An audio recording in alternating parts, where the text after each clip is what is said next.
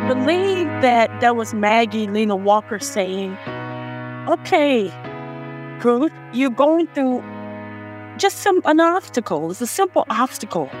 What is your problem? Why are you worried about what this person is saying? Try anyway. And I tried it and it worked. And I couldn't believe it. And I said, you know, she was talking to me. So I learned a lot, Ron. I learned about perseverance, learned how to keep my peace, because sometimes you want to go off and say the wrong thing, but sometimes you have to keep your peace when you're dealing with people. Learned that we are all in this game together of life.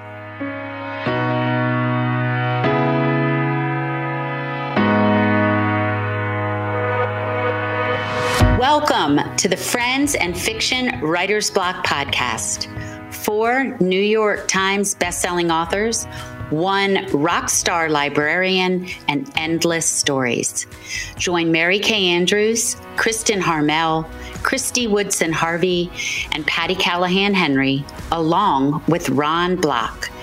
As novelists, we are 4 longtime friends with 70 books between us. And I am Ron Block. Please join us for fascinating author interviews and insider talk about publishing and writing. If you love books and are curious about the writing world, you are in the right place.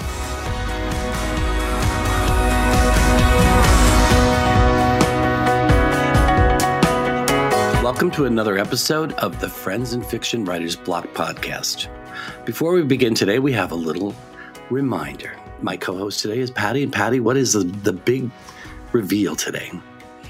Well, this is the week that our beloved Mary Kay Andrews, another co-host of Friends in Fiction, her new novel, Bright Lights, Big Christmas, is out now. Yay. We are going to have the most amazing launch episode on our live show. Yes. It is, Ron's laughing because he is the referee, but it is time to start celebrating Christmas, believe it or not. And this novel is the perfect way to begin. It is set in New York City with a family of Christmas tree farmers from North Carolina, and it is as fun as it is charming. And we want to say happy Pub Week to our beloved Mary Kay Andrews. Yes, happy Pub Week. And I really love this. It had such a, it just brought me right into the spirit of Christmas. Yes. And I love the characters, and I want more. And I'm not sure we're going to get to them, especially the little boy.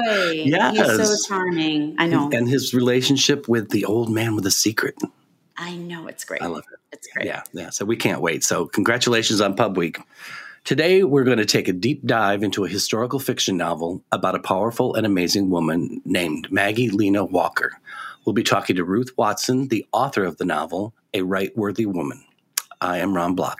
And I am Patty Callahan Henry, co-host of Friends in Fiction. We have been looking forward to talking to Ruth Watson. She is a playwright, a freelance writer, a documentary filmmaker, a storyteller, and a novelist. So many things. She is the author of many children's books and a novel that has been adapted into a musical called Blackberry Days. She is the recipient of the Caversham Fellowship, an artist and writer's residency in South Africa, where she published her first children's book in Zulu, Our Secret Bond. She is an adjunct professor and project manager who lives with her family in Atlanta, Georgia. Welcome, Ruth. Yay. Thank you for having me. I am so happy to be here. I cannot tell you how happy I am, Patty. I was crying this morning. Ruth, you are such a dear. I said, I can't believe that Patty and Ron invited me to the show. I am so thankful and grateful. So I am elated. If I share a few tears, please forgive me. I am so emotional. We cry on the show all the time, my friends. Join the club. And, you know, they can't see us, so they don't know if we're crying or not. So let's talk about the novel. This is the story of Maggie Lena Walker, who lived from 1864 to 1934. Amazingly, she was the daughter of a laundress and a former enslaved woman, and she became a courageous community leader in Richmond, Virginia, first as an educator, and later as the first Black woman to charter and own a bank that offered loans and mortgages to Black entrepreneurs. She is widely credited with making her corner of Richmond, Virginia, one of the most prosperous and vibrant Black communities in America. And on the face of it, that's what this book is about. But I know that Maggie stole your heart. So what would you say the book is really about? I think the book is really about how we can sacrifice our lives for those of others. And about how one woman can make a difference and one man can make a difference. Any of us can make a difference in life by sacrificing probably our family, our friends, everybody, to make sure that everybody's happy. And I think she gave up a lot except for love. I think love is the enduring part of her life. She had a man that loved her. And I think because of that love, she was able to do so many things. But I think I want you to take away that there's a sacrifice for all of us. And if we sacrifice something for somebody else, blessings will come our way as well. Beautiful. I love that. And just meeting you and hearing you, your passion for this subject comes shining through. And it's catchy, too, because delving into the character is just amazing. Okay, so Maggie is really different from the characters you've written about in your books before. For example, in Blackberry Days, a mystery musical, we meet a gambler in Virginia. Why was the voice of Maggie Lena Walker different from your other books, and why is she so important to you? Well, I stumbled across her when I was researching Richmond, Virginia, because the characters in my other book moved to Richmond, Virginia, and there was a lady by the name of Maggie Walker. At first, I thought it was Madam C.J. Walker, and then I further researched and found out it was a banker who was a female banker, and she happened to be African-American, and it's somebody nobody ever heard about. I had never heard about her in history books, nowhere. So I was perplexed, and I wanted to know more, so I just added her to all of my books. Every time I wrote a book, she was always the lady coming into the club and having the best seat in the house. But nobody ever asked me about her if she was ever a real character. I love that. I love that. So when I was writing about a real woman named Joy Davidman, I felt as if she was often directing my writing, as if it was my job to honor her. So your original inspiration came from doing some research about Richmond and finding out about Maggie, realizing she wasn't who you thought she was, realizing what a great woman she was. Did you feel like it was your job to honor her, that she was often directing where you were going with this? I want you to talk about the writing and all of that. Patty, that is true, because every time I would write something, I always included her, and I'm not sure why. It was almost like she wanted to say, here I am, please give me some life, bring me to life. And it wasn't until I turned in a book to Simon and Schuster, which they turned me down and said, no, this is not a good book. We don't want this book. And I was so disappointed, Patty, because honestly, I needed the money. It's heartbreaking too, when we pour ourselves into our work like that. And then they say, I don't want it. It's like saying, you have an ugly baby, man. Like, it's so hard. Oh, my gosh. So then what happened? Because this has a happy ending. So keep going. Well, the editor there, she read the story, and I guess she kept reading it. And she said, is there a real Maggie Lena Walker? Is this person a real character? Because I had written a little bit more about her in the last book. And I said, yes, it's a real character. So when my agent came back and said, they want to know more about Maggie Lena Walker. Are you willing to write about her? At first, Patty, I'm telling you, tears rolled down my eyes because I was not interested in writing that story. But Maggie said, yes, it's time for you to write my story. So I said, sure, I'm going to write about Maggie Lena Walker. It's time that people know about the lady I've met over the past 14 years. It's like she just kept showing up. It's something about her in my life, and I don't know what it is. And I think I'm doing what I'm supposed to do, but I always wonder if I'm pleasing her at all. And what I love that. I bet you are, though. Yeah. I felt that way with Joy. I thought, and there were often times where I didn't want to write a certain scene because it might make her look bad. And yet I felt as if I didn't hear her voice. I'm not insane, but I often felt that she was like, all of me or none of me. Like, you have to put in the difficult parts and the good parts. So with every scene, I was trying to decide whether to use or not. And I'm wondering if you felt the same. I was weighing whether I was honoring her or whether I was telling the truth and how to balance that. I did. And then a lot of times I got real quiet because I felt like she was talking to me and saying, this has to go in here, even though somebody else may not put it in there. You have to put this in there. People has to know who I am. And they must know. And I just kept hearing her voice. And I kept writing. That's what happened. Excuse me. That comes through, too. One of the things I love most about the book is actually your author's note at the end. It really talks so much about your passion and some of the things you've been sharing here. So I hope anybody who gets their hands on the book will make sure that they get to read that. And the other thing I want to say, too, is that these are the voices that we should have learned in school, and these are the people that we should have learned about. But now it's so great with fiction, and now we can really tell their stories and get their stories and their worth out there. And so that's one of the things I just absolutely love about your book. It's this whole part of history that I didn't know, and now I do. Thank you.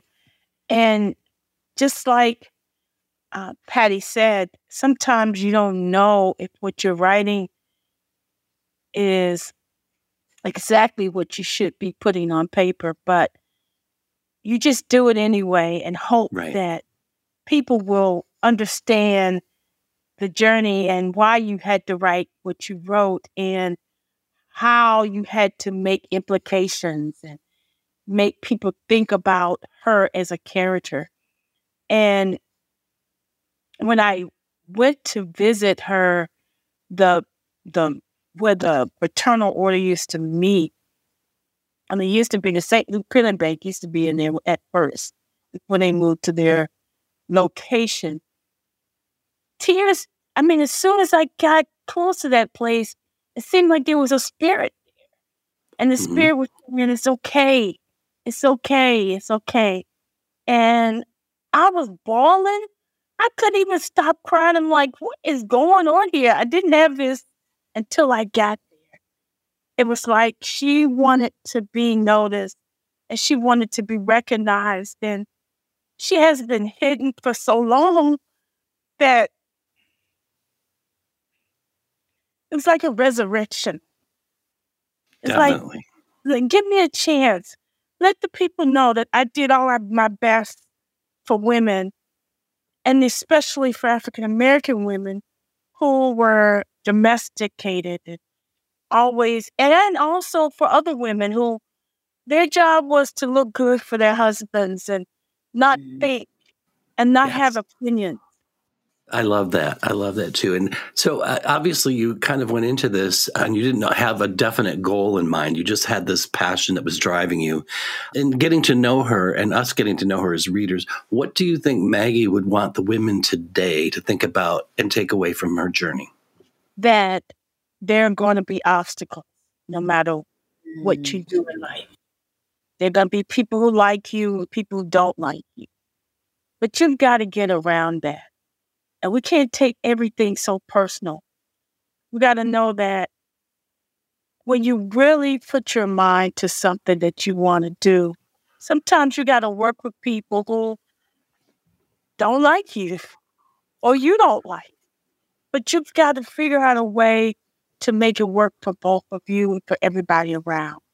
Right. Because if we all gave up just because somebody gave us a bad look, or called us a name, we would be in bad shape. Yeah. I love this whole story of you bringing the book to life and all of your perseverance and things. What did you take away from all this? Oh, let me tell you, Ron. I was thinking about something the other day. It was just something real simple, though. And I was sort of toying with whether or not I should try to do something. And I don't want to say what it is because I don't want to, hurt anybody's feelings or insult anyone. And I had to do it. I did it. First, I got a no, a complete no. I can't do it. You're not going to be able to do that. That book is not that big. You can't move forward. And then something inside of me said, well, okay, I can't move forward in your mind, but would you mind allowing me to find out anyway? And that person said, yeah, you can, but it was really in a nasty way. It wasn't in a nice way. Mm-hmm. But I said, okay, I'm going to do it anyway. I'm going to try to find out anyway. And I believe that was Maggie Lena Walker saying, okay, Ruth, you're going through just an obstacle. It's a simple obstacle. What is your problem? Why are you worried about what this person is saying? Try anyway. And I tried it, and it worked. And I couldn't believe it. And I said, she was talking to me. So I learned a lot, Ron.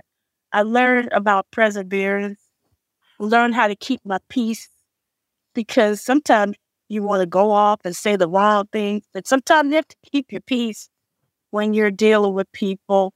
Mm-hmm. Learn that we are all in this game together of life. Everybody's in this. We're here to love, to cherish, to help, to promote everybody.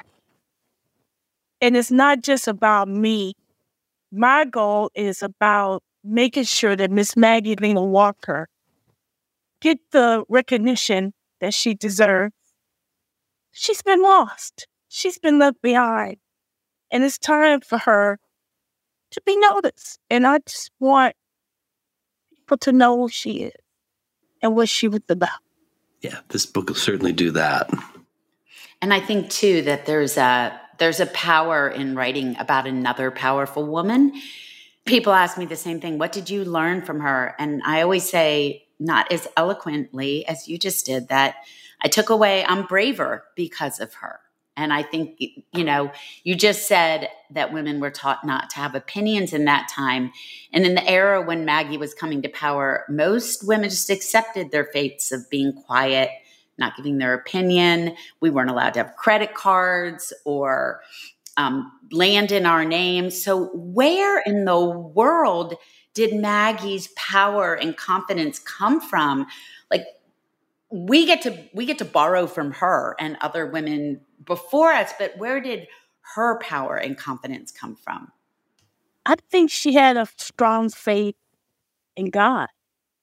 And I love that. I think God could be the universe, if we want to call him the universe. It's whatever we want to call him, but she had a strong will and faith in him that it was so strong that she became fearless. Mm. And that's hard because there's always somebody that scares you that's human. But we're not supposed to be afraid of humans, but we are. But I believe it was her faith because she often quoted scripture when she was doing things. It's like it had to be her guiding force. And somebody said not to say supernatural because supernatural makes it seem like she might have been insane. No, she wasn't insane. She was grounded. She had the willpower to do things that God said we could do. Then we have the power to do, but we don't feel it. So I think she did. She had conviction. Yes. There you go. Yes. Yes. Yes. Yes. And grounding. I like the word grounding too. Yeah. So historical fiction is tricky. You have to balance fact and story, imagination and timelines. And how would you describe your approach to this portrayal of her life?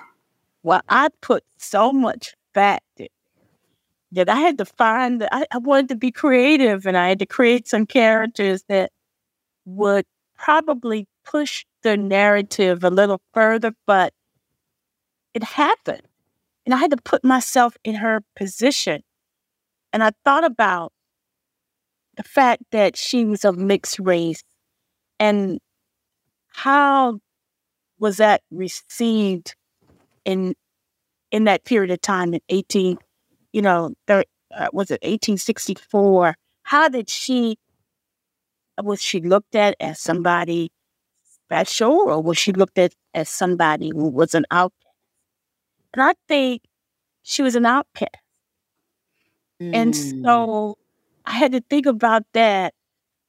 And so I had to create characters around that would do things in the book to let you know that she wasn't often received, and by men, by women, by people of other races, she wasn't received well. So how do you continuously maintain your self-esteem and abilities when everybody's coming at you from all directions? I'm not sure how she did that, but I do believe there's a higher power that's bigger than any of us. And that power, when we tap into it, it makes things happen. Like, here I am on Friends and Fiction. Who would have thought that, as they said, who would have thought it? Oh, you're funny. You're sweet. I wouldn't have thunk it. So I'm thankful. And those are the kind of things that you never, ever expect to happen. But it did. And I had to create characters to make so that people could see and feel her pain and anguish. Yeah. And her power. So that when you finish reading the book, you'll carry away with that. You're going to go through some struggles, some obstacles. You're going to have people around you who are naysayers, and you're going to have people, as I call them in the book, magpies everywhere talking about. Yeah. But you can make it if you keep trying and you keep persevering, push it forward. I love it. And I think some of the most compelling characters in historical fiction are those that do feel like they're an outsider, and that they have a lot of things too that aren't the norm or aren't the usual. So it just makes for a much more compelling and readable book, and somebody we want to kind of know. So, Ruth, if she came back today, if Maggie Lena Walker could come back today, 120 years since the establishment of her bank in 1903, what do you think she would say about the progress made in this country and the things that might have even have remained the same since the St. Luke Penny Bank was founded, her bank? I think she would be very, very happy at the way women are progressing today. I think she would think that women are making a stand. They're doing things that they weren't able to do in her time period. But she also might be disappointed because there's some things that are still the same. But we're getting there. And I think she would be happy with the progress we've made so far. I don't think I know this. Does her bank still exist? It's strange that it does. Awesome, yeah. It doesn't exist as the St. Luke Penny Bank, but she consolidated into Consolidated Bank and Trust, who consolidated into Bank of America, who consolidated to another bank. I can't remember what the other bank was, and now they say it's into Premier Bank. I see. So hope somebody still have some money in the bank. We started back there from all the way back in 1903. Yeah. Wouldn't that be great? Yeah. We should find that out. Yeah, we should. I mean, it seems like that's the only bank, African American bank, that never failed. And during the Great Depression or during the 1908 recession seemed like prevailed, because she didn't mind asking the tough questions and doing what was necessary to get to the next level and to help the people around. What a lasting and amazing legacy. That's incredible. Yeah. That's incredible. Okay, so we could do this like for days, because I'm, if you can tell, I'm leaning more into this because I want to know everything about this woman. But as we end, I want to know about the title, where that came from, and also the cover. I want to know what you had to do with this gorgeous cover. Well, let me tell you, the cover changed. It initially was another lady on the cover, and I got some kickback from people because they said, well, you changed the cover to a lighter complexion lady. Why did you do that? Did you do it for marketing purposes? No, done because that lady looked more like Miss Maggie Lena Walker. And as a legacy, her children, her great-great-great-great-great-grandchildren, they want to go back and look at this book one day. They say, that sort of do look like my grandmother. That looks like my legacy. I wanted the book to have more realness. And the reason why she has red on it is because red has always meant power in most cases, especially in corporate America. If you come in with a red suit on, they know you mean business. And I had to put her in a red suit because she was a business lady and she needed to have that power. So red was for power, and her complexion was because that's the complexion she was. So I wanted to be as real as possible. I love it. How about that title, A Right Worthy Woman? Where did that come from? Well, she is a right, and she's a worthy woman. She was right in all her efforts to correct wrongs and to make things better for everybody else. She was a worthy woman because she sacrificed everything, her family, her friends, her own happiness probably in some cases, to make things work for somebody. And she was a woman. And that makes her, I think, this solidifies the whole title. She was a right worthy. She wasn't just a woman, but she was right, and she was worthy to be honored. And in 1927, she was on the cover of Forbes magazine, and they said she was the most underrepresented woman in America. Forbes magazine. Can you imagine in 1927, there was a Black woman on Forbes magazine? I got this off Huntington Press. And I'm saying, what? You mean she made Forbes magazine in 1927? But she did, because of what she had done. But the history sort of just lied dormant. Nobody seemed to want to sensationalize what she had done. But, it's a different time now. It's 120 years later. And sometimes we lie dormant to our time. And I was listening to somebody this morning on this prayer line that I was on. This young girl was saying, sometimes it's not your time. It's in God's time. So it was God's time to bring Miss Maggie back to life.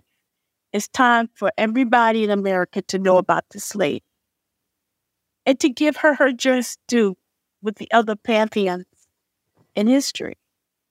That's amazing. Ruth, it's been such an honor and a joy to meet you and talk with you. And just, I feel your passion coming right through. I felt it in the book, but to meet you is really coming through. And I continued success with this. Where can people connect with you online? They can connect with me at www. www.ruthpwatson.com. That's my website. I'm on Twitter. I think I'm on Twitter as QP Watson. And I think I'm on Ruth P. Watson on Instagram. I need to make them all the same. And on Facebook on Ruth P. Watson. So I'm on three of the social medias, but I'm not all on that really well. I need to do a little bit better and get myself together. But people will find you for sure. And continued success, like I said before. And a huge thank you to you for joining us. A huge thank you to you all for having me. I appreciate it so much. This has been a blessing for me. Thank you. Thank you so much. And us too. Us too. And be sure to visit our Friends in Fiction bookshop.org page to purchase a copy of A Right Worthy Woman. Save a little and help a little. We're so grateful that you choose to join us each Friday. Be sure to tune in next week, and please tell a friend.